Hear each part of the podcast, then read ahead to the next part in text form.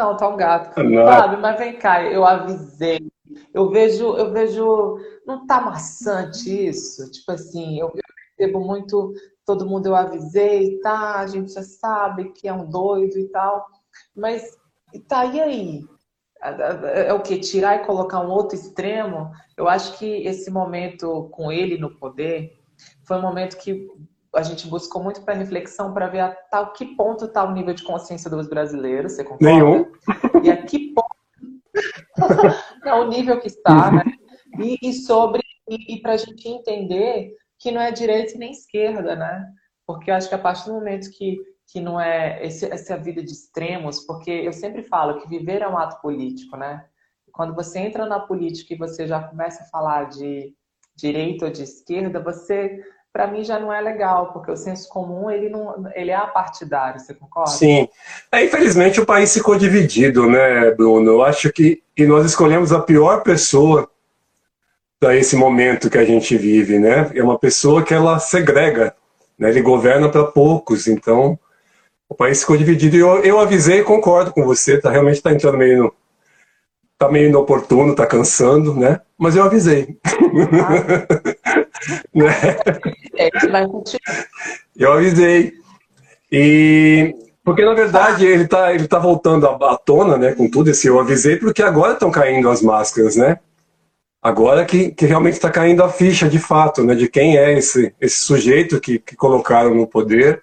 Mas mas, mas o Fábio, ele não mentiu em nada. Se tem uma coisa que ele, ele não, não mentiu, fez, exatamente. foi mentir.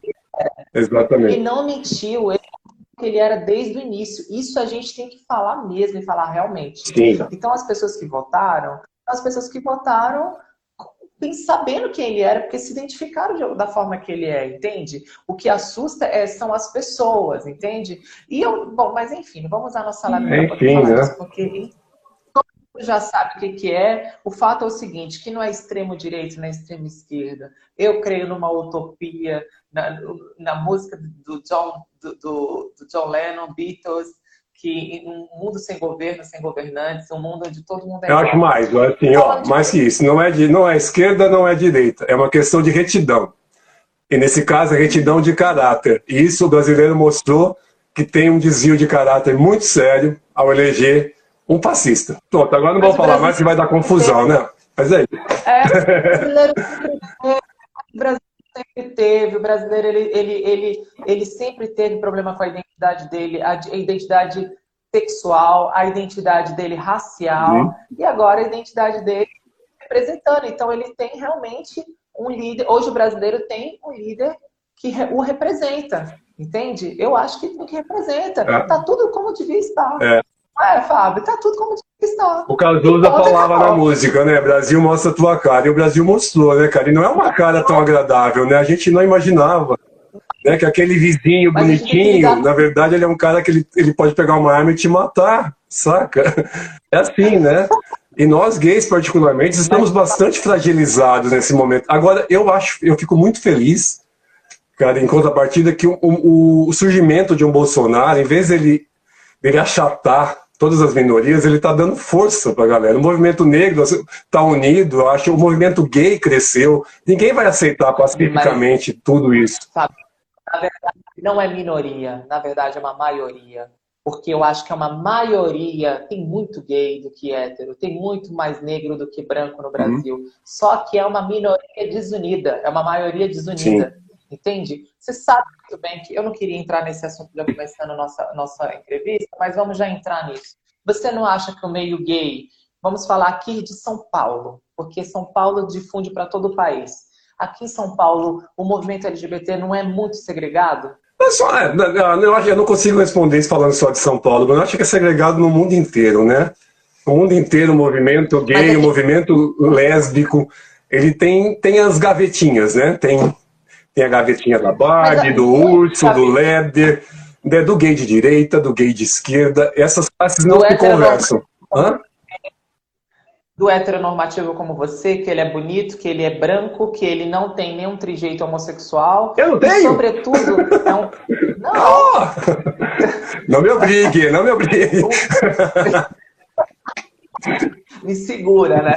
Mas, mas, mas, Fábio, então, eu, por que, que eu não levanto bandeira LGBT?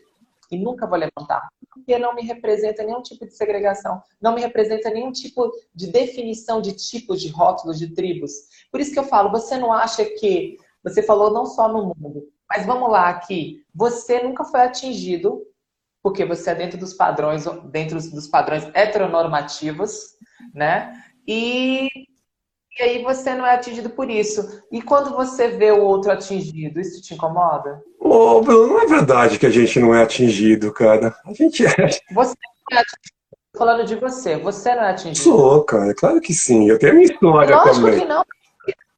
Que não, claro que não, você não é um cara que. Você, eu, eu, eu, eu me considero não, é um não atingido no momento que eu não posso, que eu, que eu me considero atingido, no momento, por exemplo, que eu não posso com um namorado caminhar em determinada zona de mão dada com ele. Então eu sou atingido. Né? Então, menos. Tá menos, não, cara. Menos não. A gente, a gente vive em gueto, cara. Numa cidade como São Paulo, a gente vive em gueto também. Em Nova York se vive em gueto. A gente tem, nessa cidade, a gente tinha safe zones, é isso que é. Você pode ser gay dentro de algum lugar. Você não pode ser gay dentro de outro lugar. Então é isso. Então eu sou atingido a partir do momento que eu tenho a minha liberdade tolhida de circular numa cidade onde eu pago meus impostos tanto quanto um hétero, né? Eu não, eu não, posso, exercer, eu não posso exercer a minha, o, o meu, a minha humanidade por completo numa cidade. Eu não posso exercer por completo o que eu sou sem ser agredido, sem tomar uma lâmpada na Paulista, que é uma zona, uma lâmpada na cabeça, que é uma zona safe, né? Digamos assim. Ô, ô, ô Fábio. Olha o Renan aí, o Renan é meu amigo. Renan, beijo. Você não acha que mais você é bem menos? Porque, por exemplo, os conservadores, quando ele olha para o seu tipo de gay, é o tipo aplaudido. Ah, pode ser gay, mas não pode dar pinta. Ah, pode ser gay, mas não precisa demonstrar para os outros. Sim, ah, pode sim. ser gay, mas eu entendo, eu não entendo, é verdade. Então, você de, de, gay que você não é atingido. Você pode ser atingido, mas você não é atingido em grandes proporções. Legal que eu posso circular mais. Não, concordo, Doninho. Concordo. Eu acho que tem, tem, tem gays que realmente são, sofrem muito mais do que eu, não tenho dúvida. Né? A galera. Sem dúvida. A galera mais afetada, ela sofre na carne e essa galera está enfrentando, né? Isso, isso é, é, é digno de aplauso. Esse pessoal está mostrando a cara, as, as garras, e tem mais aqui mostrar mesmo. E você acha que eles mostram da maneira certa? Eu não entendi nada que você falou. Mas tudo bem, você beleza. Acha que você acha que eles mostram a cara da maneira certa? Você acha que uma feminista, ou você acha que um movimento LGBT, quando ele vai para a rua no dia da parada gay, você acha que eles fazem da maneira correta? Eu acho que eles fazem da maneira correta, cara, porque uh, eu até entendo isso, as críticas que fazem a parada gay, cara, mas fazem da maneira correta sim, porque a gente está ali mostrando a nossa felicidade uma parada hétero, se ela existisse, ela não ia ser diferente do que é uma parada gay, cara, porque as pessoas estão ali celebrando a vida. E vida envolve beijo também, que, né, que o pessoal fala, o gay tá ali, vai pra transar, ele vai pra roubar. Pô, o carnaval tem roupa pra caralho liberdade é você transar em público, a gente sabe o que acontece no carnaval, mas tô falando da parada gay exclusivo. Você acha que transar em público, eu, eu tentar erotizar de uma forma que é íntima, que só, de, só a minha sexualidade, como o gay homossexual, ele bate no peito e fala que é só dele. Mas a partir do momento que ele se tranca, e que ele, que ele não se tranca, que ele vai, expõe toda essa sexualidade, essa intimidade dele, que ele mesmo usa nos argumentos para poder combater os fascistas, você não acha que isso ele está perdendo a razão? Eu não acho, Bruno. Eu não acho. É uma festa, cara. É uma festa que celebra a vida. Eu vejo a parada assim. Ela tem esse nome, orgulho. Eu estou ali mostrando o meu orgulho de estar ali. Entendeu? Eu acho que isso já é um ato político. Tem muita gente que critica a parada, mas isso para mim é altamente politizado. Eu estar ali, num país em que se, que se mais mata gays no mundo, é um ato político. Não me importa se o travesti está mostrando a teta. É o direito dela estar tá mostrando a teta. É ela. Não é a questão de se mostrar. Eu estou falando da forma de, da sua intimidade como sexo. Por quê? Ah, Porque a gente já ficou claro nessas eleições, ficou muito claro nessas eleições que o sexo, desde Adão e Eva, é a tônica de, todos, de todas as mazelas. Você concorda? Uhum. O pessoal usou o sexo para poder se propagar e ganhar como presidente. Você sabe disso. Sim, teve um discurso modalista, então, que é quase uma franquia, uma franquia, né? Foi uma franquia mundial a eleição do Bozo, né? Foram vários líderes esse discurso. Tanto é que a gente esses religiosos são as pessoas que mais têm atrofia mental e perversão sexual, porque a igreja evangélica, como a igreja católica, são os que mais introjetam a homossexualidade, porque não pode bater punheta, não pode fazer isso, não pode fazer aquilo. Mas vem cá, eu também concordo também, tentando defender a minha classe no qual eu pertenço, no sentido de o orgulho LGBT ele me representou sim, quando aconteceu a primeira vez. Sabe, de ser gay orgulhoso. Sabe aquela história mutante orgulhoso do X-Men? gay orgulhoso. Só que o, o, que se tornou, o que hoje usam, eu acho que é um, um pouco de vitimização, sabe? Não estou dizendo que tudo isso que você falou é o lugar que mais mata gays, é o lugar que mais mata travestis, é o lugar que mais tem intolerância, é aqui no Brasil, sim. E esses mesmos que fazem são aqueles mesmos que procuram a gente no aplicativo, né, para curtir no sigilo. Mas vem cá, Fábio, tem local, tem local. ironias tem local. Porque eles nunca têm local, né? Eles nunca têm local. Porque, não... porque o local que seria o ideal para esse tipo de coisa, eles, eles têm vergonha de entrar, que é um hotel, um motel, né? Tem, então nunca tem local. É. Eu faço muito meme com isso, Bruno. Muito meme com, com sem local. E, e, é tão engraçado, né, Fábio, que eles não têm local, porque aí eles, e na hipocrisia eles falam porque o motel é um lugar de que tem espíritos malignos que pode se atrofiar dentro de mim. Mas, Fábio, ironia é seu forte. Né? Ironia é muito Ô, Bruno, deixa eu só falar um negócio sobre a parada, cara, falando assim, o quanto eu mudei nesse tempo, porque eu fui nas primeiras paradas, né? Uau! É, é então, e eu lembro a primeira parada que foi grande, que foi 20 mil pessoas na Paulista, eu fui com os amigos, mas eu, eu não era assumido, né? Eu tinha, muito, eu tinha muito receio de ser visto, eu tinha um emprego altamente homofóbico, cara.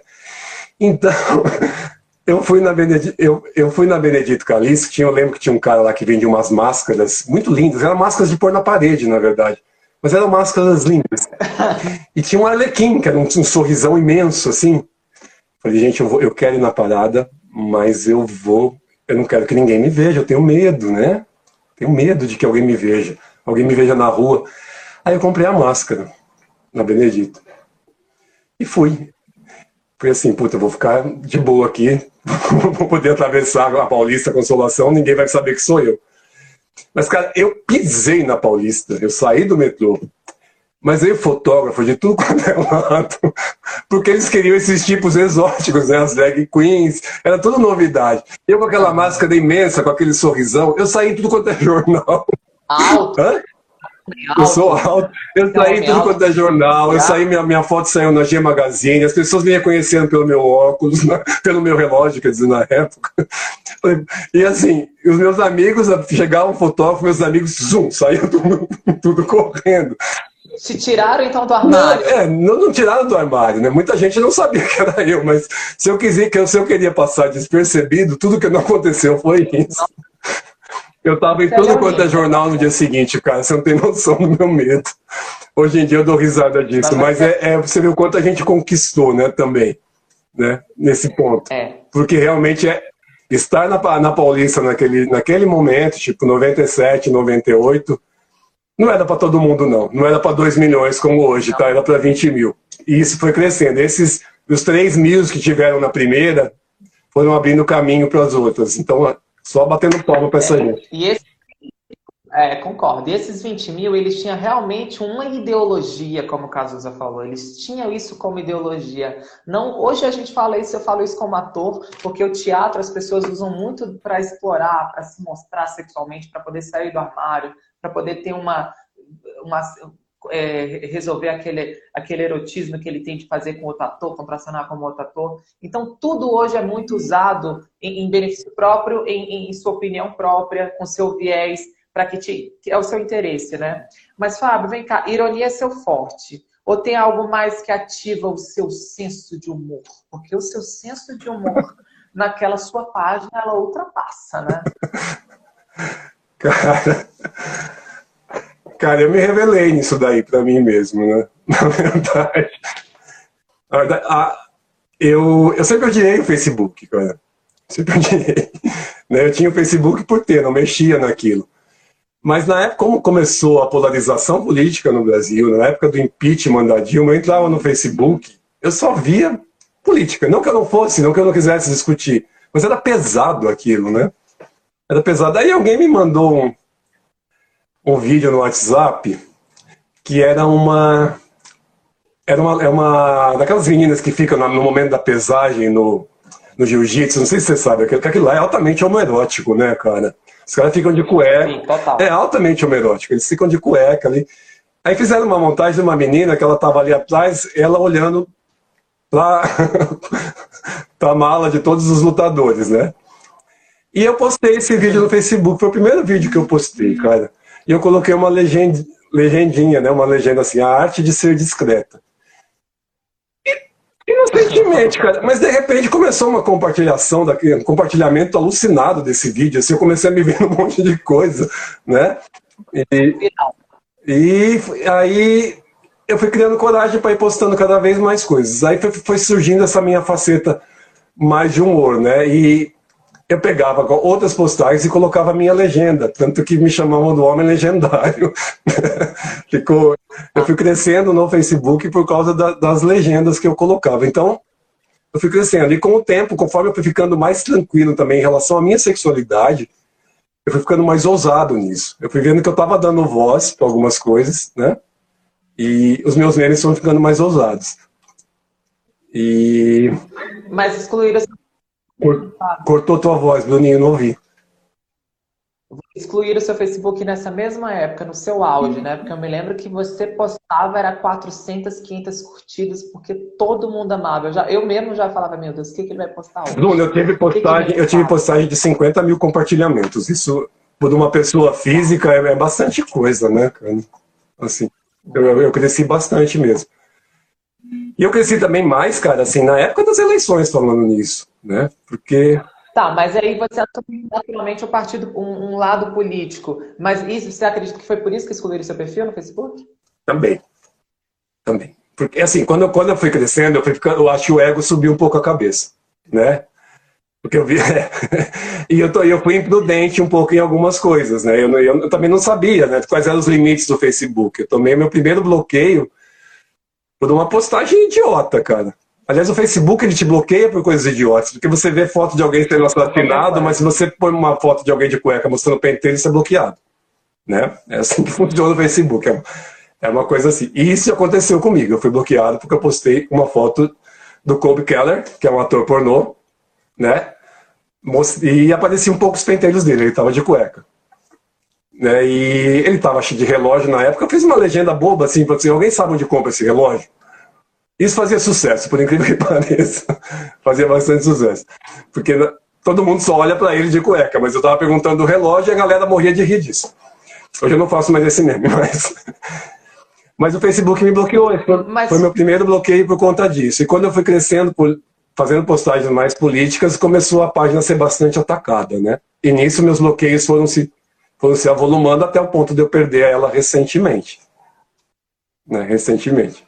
E aí fez ela novamente, que também está voltando com vento e popa, né? Porque é. todo mundo já segue você na nova página é, eu... e tá indo e é muito rápido. Ô Bruno, quando eu perdi, a minha, eu postava não era em página, era no meu perfil. Quando eu perdi esse perfil, eu fiquei bastante desgostoso, né? Porque porque eu tinha um trabalho ali, cara, parece idiota, mas o que eu recebia de, de agradecimento no, no meu, no, no, meu, no meu Messenger, no meu WhatsApp, tipo, se eu não postava algum, você não vai postar nada hoje, né? E eu, às vezes, me obrigava até a postar, mesmo eu tendo mal de cabeça, que eu sabia que tinha gente que estava muito mal de cabeça e que falava, Fábio, a primeira coisa que eu faço de manhã é ler o que você postou, porque você muda meu humor por completo. Né? Então acabou eu me sentia meio que obrigado até às vezes de postar, mesmo eu estando um, um, cocô, cara. Eu falei, não, tem gente pior do que eu, vou postar, né? E pesou muito é. nessa época dessas eleições, os ânimos ficaram muito pesados, né? Ficaram, ficaram. Mas aí, aí eu pensei, quando eu perdi o meu perfil recentemente, falei, gente, eu não vou mais voltar, tô cansado também, né, disso, não vou mais, não vou mais postar. Aí voltei com o meu perfil físico só, cara, mas logo me deu vontade. E eu falei, sabe uma coisa, eu vou montar uma página e eu montei a página recentemente, a, a Não Está Fácil Bonifácio. Está crescendo, ainda tá pequena, mas eu tô indo, tô indo de boa, tô me divertindo. A Fácil Bonifácio tem 3 mil seguidores, mas algumas postagens hoje já atingiram 2 mil compartilhamentos. Não é nada do que eu era, mas tá indo. E, e eu, Fábio, e, e E você, além de tudo, você é DJ de brasilidades. O que tem de brasilidade atualmente, partindo do, do pressuposto que temos uma influência norte-americana? O que, que é mais que tem mais de brasilidade no Brasil? Cara, a música brasileira é muito forte, né? Uma das músicas mais ricas do mundo. Eu acho que a música brasileira não só ela pega influência americana, mas ela influencia também. O funk tem várias pessoas lá fora rolando funk. Né? Se você pegar uns vídeos do TikTok, você escuta alguma, alguma galera ouvindo funk de fundo, né? Por exemplo. Você se identifica? O funk. Cara, eu gosto do funk antigo. Eu, não, eu acho o funk novo, as letras muito ruins, assim. Ele é, é gostoso de dançar. E quando uma música é boa de dançar, tudo bem, é legal. Mas a letra, a letra eu acho muito fraca. É muito senta novinha e eu acho isso muito pobre, cara. Pra mim é quase um exercício de pedofilia, um... essas músicas, sabe? Mas é, né, é muito senta novinha. Senta, e... Mas eu, eu, eu, quando toco funk na festa, eu toco funk antigo. E eles fazem muito sucesso, né? Fazem muito sucesso. Furacão 2000 ainda arrebenta. E não fosse grandes letras, cara, mas hoje em dia, perto do que, do que é hoje em dia a letra, o funk do Furacão é maravilhoso. Né? Muito, muito bom, bom, eu amo o Furacão. E Fábio, você escuta Pablo Vittar? Você é um cara que gosta da Pablo Vittar? Cara, eu aprendi a gostar de Pablo Vittar. Eu aprendi... Você sabe assim, Bruno, na primeira vez que a gente que eu toquei lá no Bar do Netão, é onde rola abacaxi, a música do Pablo Vittar todo dia estava rolando. Nós fizemos uma festa em janeiro, né? Ela já estava rolando aquela, eu não ver se o carnaval chegar para ser vadia. E várias pessoas chegaram na cabine e, e pediram, toca Pablo Vittar. Eu não tinha noção de quem era Pablo Vittar. Eu não tinha, não tinha ideia. Eu falei, mas que, que diabo é Pablo Vittar? E depois que eu terminou a festa, eu não tinha ele no meu para tocar, não tinha, não tinha essa música. Né? E aí foi aí que eu percebi que eu tinha que ficar muito mais antenado para ser DJ. Você tem que tocar o que a galera quer, né?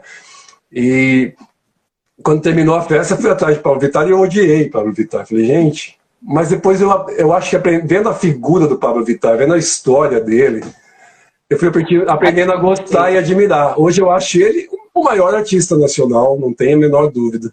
Me desculpe, Anitta, mas para mim é Pablo Vittar, não é você, não. Eu, eu, concordo com o que você disse. Eu acho que realmente, olhando o contexto do que ele é, do que ele passou, uhum. o que ele representa, eu respeito muito, mas não é o meu gosto musical. Oh, mas nem o Agora, meu, Bruno, nem o meu, cara. Eu prefiro mil vezes uma Maria Bethânia, cara, sabe? Mas tudo, tudo merece respeito. Sendo que Paulo Vittar é muito mais assumido que Betânia, né? Porque a Betânia nunca, nunca falou direto sobre ela, né, cara? É, é uma coisa que sempre cobraram ela e nunca falaram, né? Ela é um, é um ícone. É um ícone lésbico que nunca falou eu sou lésbica, né? É bem isso. Que não precisa. Cara, eu acho que precisa, Bruno. Honestamente, precisa, é. cara, porque. Porque isso é orgulho, cara. É orgulho. Enquanto ficar a dúvida se ela é ou não é, cara. É orgulho porque muita gente se identifica. É, sabe, vai ficar sempre a dúvida. Você não tá me ouvindo? Mas, mas Fábio, você Tô te ouvindo, mas vem cá. A sua intimidade é mostrar que você tem orgulho, é isso? Cara, isso não é questão de íntimo. Ela é uma diva. Ela dá, ela, é ela dá voz para muitas pessoas. Isso que é. A partir do momento que você dá voz para algumas outras pessoas, você não pode se calar, cara. É isso que eu penso. Se você tá tendo voz, você não pode se calar. Fábio, mas com quem você dorme é, é, é, é interessante? É orgulho para as pessoas com quem você dorme? Não, não, não essa pergunta é tendenciosa. Não é com quem você dorme, cara. Eu não estou questionando com quem não, a Betônia é... dorme. A grosso modo é isso. A grosso modo é isso. A grosso modo é isso, não é tendencioso. Eu acho tendencioso. Não é, cara. É o que eu te falei. A minha opinião é essa. Ela tem voz. A partir do momento que você tem voz, você dá voz para quem não tem. É a minha opinião. Eu acho isso. Paulo Vitar tem voz e dá voz para quem segue ele. É, essa é a diferença, entende? Isso que eu quero dizer. Ele dá voz. Ele deixa você sentir orgulho do que você é. A Betânia não, se cala. Né? Muita gente, gente a, a, Marina, por exemplo, a Marina foi minha, minha grande ídola da minha juventude. Marina Lima. Eu amo ela. Sim, maravilhosa. Maravilhosa. Todo mundo sabia que a Marina era lésbica. Pelas letras dela você sabia. Mas a Marina nunca nunca se assumiu assim, por exemplo. Acho que hoje em dia ela fala com mais tranquilidade a respeito disso. Mas para mim, naquela época, faria diferença saber que a Marina daria a voz que eu não tinha, entendeu? Quando eu era jovem. É bem, é bem isso que eu penso. Eu me espelhava muito eu, em Cazuza é, eu... também, né, nesse momento, e Cazuza falava. Mas Cazuza nunca se assumiu gay, Cazuza se assumia bissexual. Né? Mas, mas, mas eu falo, mas também usa uma sexualidade de uma forma tão errônea. Mas vem cá, fala. Quem é errôneo, Cazuza? na forma que ele usar a sexualidade dele, você não achou? Como assim? Eu, você acha que ele expor a intimidade dele, expor o tesão dele, que, que é a próxima pergunta para você, isso, isso é representatividade? Eu não entendi, Bruno, tá cortando tanto tua voz, cara. Tá cortando? Oh, meu Deus, deixa eu arrumar aqui. Melhorou, Fábio? Agora sim, quando você faz a pergunta, você some. Tá, vamos ver se melhorou. Mas, Fábio, os nossos posicionamentos ficaram claros. Você acha que a intimidade da pessoa precisa para te dar representatividade? Eu acho que a minha a representatividade não precisa. É, porque o nosso entendimento de, de intimidade está diferente, mas tudo bem, fale. É, sim, não, é, a grosso modo é isso. Mas vem cá, falando agora da nossa intimidade que nos compete. O que te dá tesão? Como assim? tesão em qual sentido? O que que te dá um tesão, assim? O que que é o tesão para você? Ah, viver é um tesão, né? Viver é um tesão. Viver é um tesão? É. Sentir amado é um tesão, amar é um tesão. Ser feliz é um tesão. É isso. Mas a gente vê nas músicas hoje muito libidinoso, né? Uma, uma uma coisa erótica muito legal, uma sensualidade, uma ambiguidade, mas o seu tesão, o seu tesão, assim, Fábio, o que, é o seu tesão de vida? Cazuza falava, o meu tesão agora é risco de vida, e o seu tesão, o que, que ele é? O que, que é o meu tesão, cara? É viver mesmo. É viver com todas as possibilidades, eu acho isso. É engraçado você falar de Cazuza. Hoje, é, a gente falou, eu citei Marina e citei Cazuza por cima. Porque o Cazuza, junto com a Marina, foram meus dois grandes ídolos, né, quando eu era jovem. E hoje, cara, eu, tô, eu tô, tive um dia muito tenso, muito cacete aqui na, na, parte íntima, porque a minha família inteira nós fomos fazer o teste de Covid hoje, né? Fomos, porque a minha cunhada veio aqui a semana passada e o teste dela deu positivo, nós ficamos todos malucos. E fomos fazer, particular. E... Mas aí deu certo? Deu certo, cara, já estão fazendo sem pedido médico, inclusive né, o particular. É um teste que está custando 240. Mas eu acho assim, eu quero fazer mais para saber se eu já tive né, e a doença e, e a, a, venci. Não que isso vai dizer muita coisa, porque a gente vai ter que continuar confinado, porque a Covid dá uma responsabilidade sobre o outro. Né? A Covid fala mais ao outro do que a você, eu acho. Né? Então, se eu tiver já imunizado, não significa que eu vou despirocar por aí, eu vou continuar aqui. É assim. Mas eu tava, é. eu tava pensando, falei, gente, essa é a terceira epidemia que eu vivo, né, na verdade, porque eu, eu peguei o princípio do HIV, né, da, da epidemia do HIV. Eu tive gripe suína. Você conhece alguém que teve gripe suína? Eu tive. Que foi, que foi a, a precursora aqui da Covid, né? Que também todo mundo ficou maluco na época, né? Ela acabou matando 17 mil pessoas no mundo. Ela não teve a proporção que está tendo a Covid. Mas eu tive, tive a, a gripe suína. Que eu, e, eu, mas eu estava fazendo um paralelo né, do HIV, do começo que eu vi, né, o surgimento da epidemia, com hoje em dia. É, e eu pensei assim, cara, é, é engraçado que o HIV naquela época, a pessoa ela ficava confinada dentro dela, né? Você, você fecha, todo mundo se fechava a respeito do seu diagnóstico, né? Do que, e a Covid não, as pessoas se fecham dentro do apartamento delas, né? dentro da casa delas, é outro tipo de isolamento, né? Mas é um paralelo interessante de se fazer, né, cara? Porque foram duas epidemias pesadas, né? São, são, a Covid está sendo pesada, tanto quanto foi o HIV para os homossexuais na época, para os hemofílicos, né? Para os drogados, para os negros, né? Os negros morreram muito, negros câncer gay, né? Não era, era o pessoal tinha uma mente tão habitolada que achava que era só uma doença dos homossexuais, uhum. né? Era chamado de câncer gay. Sim. O Fábio, você falou uma coisa muito, muito, muito, delicada e entrando no assunto que é uma particularidade sua, você responde se você quiser. É, você falou da sua família, você enfrenta uma mãe com Alzheimer, Sim. que é uma coisa muito complicada, é uma coisa, eu achei tão bonita assim, o seu cuidado que você tem, um pouco no momento que a gente falou. E como é enfrentar tudo isso?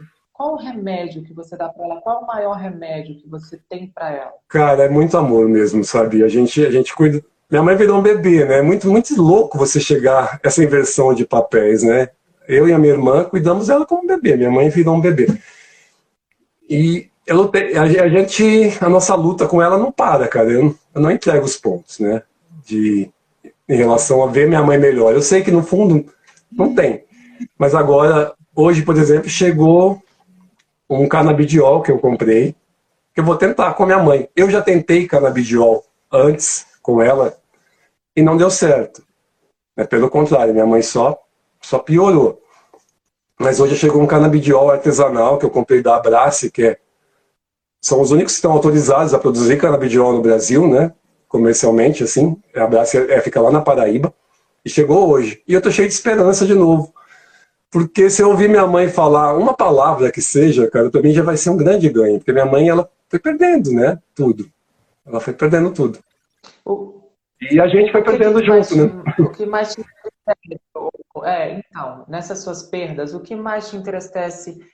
Qual a situação que sua mãe passa hoje que mais te entristece? É o que? É, é, além da memória, porque é uma, é uma soma de fatores, né? O qual é o estado dela que você fala assim, que te entristece que te deixa mal? Assim? Eu fico muito aflito, assim, porque ela não se expressa mais, né? Eu só vejo minha mãe assim, ela sorri e sorri com os olhos. Isso eu consigo identificar. E eu acho isso talvez só os filhos mesmo consigam, né? Porque essa comunicação já vem desde quando você é pequeno, né? A tua mãe te amamentando, olhando na tua cara. Então eu sei quando minha mãe, eu e minha irmã sabemos quando ela está sorrindo, né? Mas me entristece muito não saber o que ela sente de fato. Se ela sente dor, se ela está com frio, se ela está com sede, com calor. Isso são, são sensações que são muito particulares. E a minha sede não é a tua. Então, eu não posso virar dois litros de água na minha mãe se eu estou com vontade de dois litros de água. Eu não sei qual é a sede dela. Tudo isso me aflige muito. E nesse momento que, nós, que a humanidade está vivendo, né, em, em que os idosos são a parte mais frágil né, dessa doença, eu estou sofrendo muito. Nós aqui em casa estamos sofrendo muito. Por isso até que resolvemos também fazer o teste, até para ver, de repente, se ela já teve né, e conseguiu vencer. Porque esse dado para mim é importante. Como eu disse, nada vai mudar nessa casa. Nós apenas vamos poder aqui dentro ficar um pouco mais tranquilos, mas vamos continuar confinados. Porque a minha mãe, por exemplo, é uma pessoa que tem bronquite, cara. A semana passada ela estava com muita falta de ar. Você imagina o quanto enlouquecido eu, eu fiquei, né? Aqui. Ela desenvolveu uma pequena febre e fica a dúvida, meu Deus, será que ela teve? Se isso foi de fato Covid, a partir do. É, que ela não se expressa do que, do que ela teve, do que ela sentia, né? Será que ela já teve Covid ou não? E, ela, e foi fraca e ela venceu? Então eu vou ter essas respostas acho que amanhã. Mas é muito aflitivo você não saber o que ela sente. É uma, uma criancinha, é uma, como uma criança de colo. É isso, né? A diferença é que minha mãe não chora com fome, ela não fala. Ô, ô, Fábio, as primeiras impressões que a gente tem de você é que você é um cara que passou, você falando agora que você viveu o auge do HIV, passou pelo. Na carne, você sentiu o, a, a, a gripe suína, você agora está enfrentando, como todos nós, essa outra epidemia global que é o coronavírus. Uhum. Mas é, o, o, que eu percebo é que você tem uma coisa, você é muito altruísta, você é um cara que olha muito para cima, muito otimista. O, o, que, o que você é leonino, né? Você é uma pessoa que tem, você olha, você não se curva. Mas o, o que te deixa? Qual é o, é o, é o teu ego? Eu sei que não é o seu ego. Aparentemente você é uma pessoa muito segura de si. Mas além da sua mãe, o, onde você busca essas forças para poder tá sempre com esse sorrisão, com a sua ironia, com o seu deboche na, naquela página, com tudo que você é, com tudo que você representa. Como, qual a sua espiritualidade? Você diz a questão religiosa? É isso? Espiritualidade, não diz religião. Religião tem que, tem que ser espiritual? Não, não necessariamente. Espiritual tem que ser... Não necessariamente. Porque, porque, porque se for falar. qual é a sua espiritualidade? Cara, assim, eu eu acredito em tudo. Aqui daqui não dá para ver. Que dali tem um altarzinho, cara, que é um, é um fuzuê. é um fuzuê. Ah, tá, é de eu tenho assim, eu tenho um São Miguel, um Ganesha, um Exu, tem tudo ali onde eu rezo. Eu acredito que Deus se manifesta da forma que ele quiser, então pouco importa a sua religião. E eu tenho essa crença para mim. Então, eu acredito nessa força maior, cara, porque eu acho que seria, seria muito difícil suportar a vida sem, sem essa crença, né? Os ateus conseguem, mas eu, se, eu não, se eu não tiver essa, essa fé de que há algo maior que, eu, que vai, vai me ajudar, vai me guiar, vai me dar luz ou orientação, eu acho que, que eu me sentiria muito perdido nessa vida. Né? Mas eu queria ser ateu. Você é um cara protegido por Deus. Oi? Você é um cara protegido por Deus. Você é um cara protegido por Deus. Ah, cara, eu acho que somos. Acho que todos nós somos, né? Todos nós somos protegidos. Mas eu, me, eu sinto que passagens da minha vida, assim, são foram bem tocantes nesse ponto de me sentir protegido. A própria história da minha mãe, Bruno, assim, a minha mãe, acho que até que desencadeou o Alzheimer dela, minha mãe teve um momento, há cinco anos atrás, em que ela estava ameaçada de perder a mandíbula. Foi ali que acho minha mãe que, que deu a virada da minha mãe, né? E cara, eu rezei muito e ao mesmo tempo assim, eu me acho meio bruxo, cara. Eu falei assim, vamos lutar para não, não fazer essa cirurgia né? Porque ela ter que tirar a mandíbula e colocar uma, uma placa de titânio, qualquer coisa do tipo, porque uma dentadura mal, uma dentadura frouxa nela causou uma infecção óssea, né? Chamada osteomielite, que é uma infecção gravíssima, cara, gravíssima. E o diagnóstico da minha mãe era esse, ela vai ter que operar. E enquanto ela foi fazendo os exames, cara, eu fui tacando coisa nela por minha conta. Tacando cúrcuma, própolis, e tudo que eu. Tudo que eu... Você é um. É, cara, assim, eu tenho muita fé na cúrcuma, viu? Aliás, eu indico para todo mundo que eu tenho amigos que estavam com problema sério de colesterol e a cúrcuma tirou ele disso. E é até boa para real, né? Eu vi que cúrcuma ela, ela tira a oxidação que acontece, não sei, alguma coisa que acontece na nossa glândula pineal, né? A cúrcuma é, é um santo remédio, cara. Ela, ela age geral no teu corpo, assim. Ela, ela é muito boa, assim, para colesterol, muito boa para para tumores também, para imunidade, né? E eu, eu, eu já tomava cúrcuma, cúrcuma na época, né? Para questão de saúde geral. E eu resolvi tascar na minha mãe superdoses, cara. O fato é, Bruno. Tá, mas e aí? Não, o fato é assim: a minha mãe, no dia que a gente fomos marcar a cirurgia dela, já estava tudo. Todos os exames mostravam né, que eu não tinha jeito. O, o médico marcou a cirurgia. Eu falei, doutor, você não quer fazer um outro exame? outra radiografia nela, só por desencargo de consciência, ele fez. E tava limpo, tava tudo limpo, cara. E é uma doença raríssima de curar. Eu não sei o que foi, não sei se foi minha fé, se foi a cúrcuma o que foi. Mas o fato é que isso aconteceu. Isso aconteceu, sumiu. Minha mãe não precisou tirar a mandíbula. Né? E Jesus. é uma história muito louca, essa cara muito louca, porque de cura. É, porque o, médico, de o médico ainda falou assim: ah, isso daí foi porque, por conta da amoxicilina que eu dei. Eu quase falei: amoxicilina é teu cu. porque, porque ele já tinha dado amoxicilina e o exame pós-amoxicilina já mostrava que estava tudo ruim ainda, entendeu? Aí, mas o fato é assim: o fato é que esse momento foi muito nervoso para a gente aqui em casa e, e eu acho que foi aí que minha mãe que a gente começou a perder ela. Ela não perdeu a mandíbula, mas ela começou a ir embora né, em, em outro campo, que o Alzheimer começou a, a, tomar conta, porque ela ficou muito nervosa com isso tudo. E foi, foi uma sessão, foi uma, a doença progrediu super rápido. Oi? Entendi. Foi uma coisa também é, emocional, né? Sim. Pode sim. dizer? Pode ser, pode dizer que sim. E é isso, cara. Mas a gente, a gente cuida muito, com muito carinho estamos aqui. E vamos ver, né? Tem que torcer aí que hoje começamos um canabidiol bom. E lá, se caísse um alerta, Não, cara. Eu vou fazer uma... Oi? Vou fazer uma live com você. Eu vou fazer uma live com você, você falando que essa sua nova mandinga deu certo. Sua nova fé. Essa sua fé que você tem junto com essas suas mandingas, suas, suas coisas aí. Você quer apostar? Tomara. Então, eu...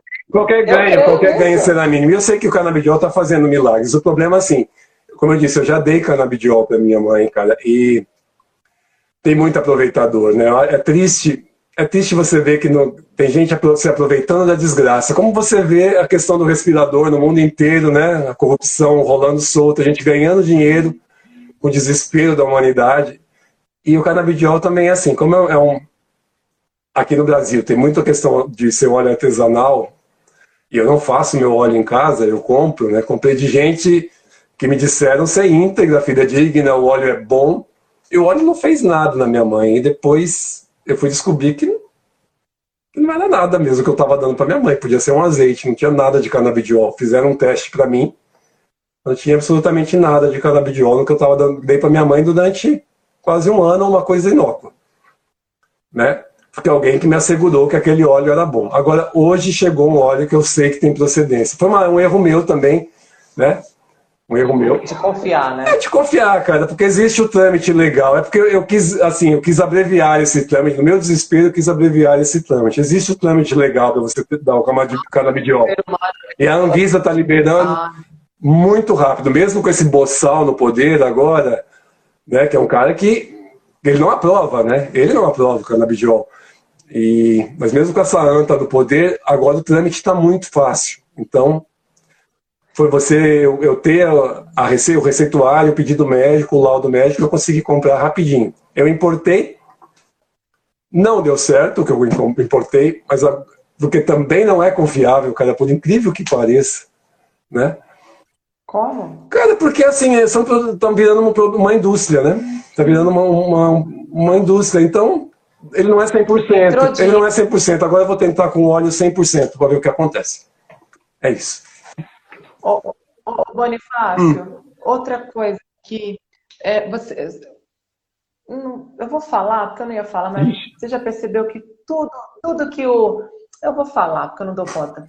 Você já viu tudo que, que, que, ele tenta ou essas pessoas que tentam ir contra a vida, contra o amor, contra o que Cristo pregava, essas pessoas anti-vida, anti-amor, anti-Cristo prega, você já percebeu que não subsiste nada que, por mais que ele, por isso que a gente está vendo que tudo que ele tenta fazer não aprova, né? Mas aí, só para refletir, né? Por isso que não é temerário, a gente não tem que temer nada, sabe?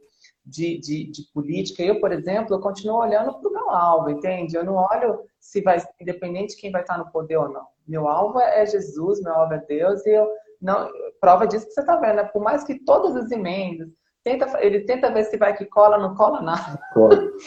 Mas ele não cola né? nada, cara, porque ele não tem nada para se colar, ele não tem conteúdo nenhum, cara, para oferecer. O que ele tem, o que ele tem para oferecer é preconceito, é idiotice. É só isso. Então ele não cola nada porque ele, ele só propõe absurdos. Mas refletinha. Mas refletinha, né, Fábio? Fábio, mas não vamos dar mais ibope? Olha quem entrou, é Lele Abdala. Ó, cara, esse cara é fera quem entrou agora. É. Lele Abdala é um cara. Fábio, pra gente... Lele Abdala é um cara que ele, ele, ele trabalha com barra de axis. Você já ouviu falar? Não. Não? Lele Abdala me tirou da depressão, cara. Uau. É, com barra de axis. Barra de axis é uma técnica que através de imposição de mão, de energética, ele vai reordenando o seu cérebro, né? E vai Uau. deletando coisas que não estão legais, assim. Fiz várias sessões com o Lele. Lele, sou muito grato. Ó. Você é muito maneiro, Não, cara, é, é, a sua espiritualidade, a espiritualidade que você falou tá aí. Aí então também o meu principal ah, fornecedor de meme, ó, o meu canelo, cara. O Brocanelo. Ah, Tudo que eu posso de, de, de bosta vem do Brocanelo. Briga com ele. Fábio, e pra gente finalizar, eu sei que tem uma coisa gay orgulhoso. O que te deixa mais orgulhoso nesse mundo e pelo que você é? Você me falou para mim que você é um cara aqui para todos nós e todo mundo é testemunha, um cara que cuida da sua mãe, um cara familiar, um cara que passou por várias crises e epidemias, um cara altruísta, um cara mandingueiro. O que, que te dá hoje mais orgulho, o mais orgulho de ser o que você é? Ah, eu, Bruno, eu acho que você, você olhar para trás e, e ver que entre erros e acertos você ainda consegue levantar na cama de manhã com orgulho de si próprio mesmo, com aliás, com orgulho não, sentindo respeito por si próprio. Eu acho que isso é o principal, cara. Não importa os seus erros e acertos, desde assim que você tenha feito algo deles para você sentir respeito por você. É porque acho respeito melhor, muito melhor, muito mais nobre do que o orgulho. E eu ainda consigo olhar para trás, mesmo tendo feito muita merda na vida, ainda sentindo respeito por mim e por ter corrigido meus erros, né? Do, do, do, que eu cometi. É isso. Eu acho que é o principal. É isso. Você sentir respeito por si próprio. Não tem nada melhor do que acordar assim, cara. Né? Não tem nada melhor. É isso. Ô, Fábio, muito obrigado. Adorei conversar com você, adorei que você expôs sua intimidade aqui. Eu espero que você tenha gostado. Obrigado, muito. Eu tenho certeza que a sua vida foi um exemplo. Hoje, para mim, hoje eu já vou dormir muito mais reflexivo com, com, com o conceito de vida. É, embora a gente não, não entrou no consenso em relação à intimidade e à sexualidade, é. né? Você tem o seu posicionamento, eu tenho o meu posicionamento, mas enfim, gosto muito de você, admiro muito você. E queria super recomendar a todo mundo para curtir e seguir a, Fábio, a página do Fábio, que é Não Tá Fácil Bonifácio. Um slogan que era da particularidade dele e hoje está ganhando, atingindo, é. que não certo, tá atingindo nível que, que não é brincadeira, né, meu filho? Não ficou mais brincadeira isso. Não, é tá crescendo, vai lá.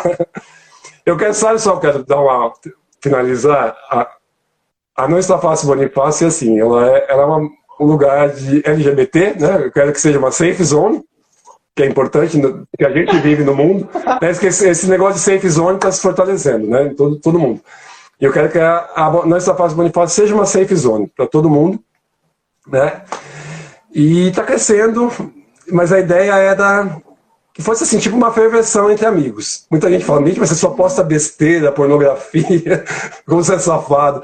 Mas assim, é reproduzir mas... aquela conversa que a gente tem, aquela ferversão quando encontra um grupo de amigos, um grupo de lésbicas, um grupo de, de gays, de falar bobagem. Ali está na minha página isso, né? E eu adoro desconstruir essa pornografia para tornar alguma coisa diferente. Né? Meus memes têm muito disso, de desconstrução de pornografia para tornar um humor inteligente. Então vai lá na Está Fácil Bonifácio que o negócio está gostoso. Quer rir? Vai para lá. Fábio, um beijo. Eu mando um beijo para sua mãe. Beijo, obrigado, Bruninho. Obrigado. Como que eu saio disso, meu pai? Ajuda.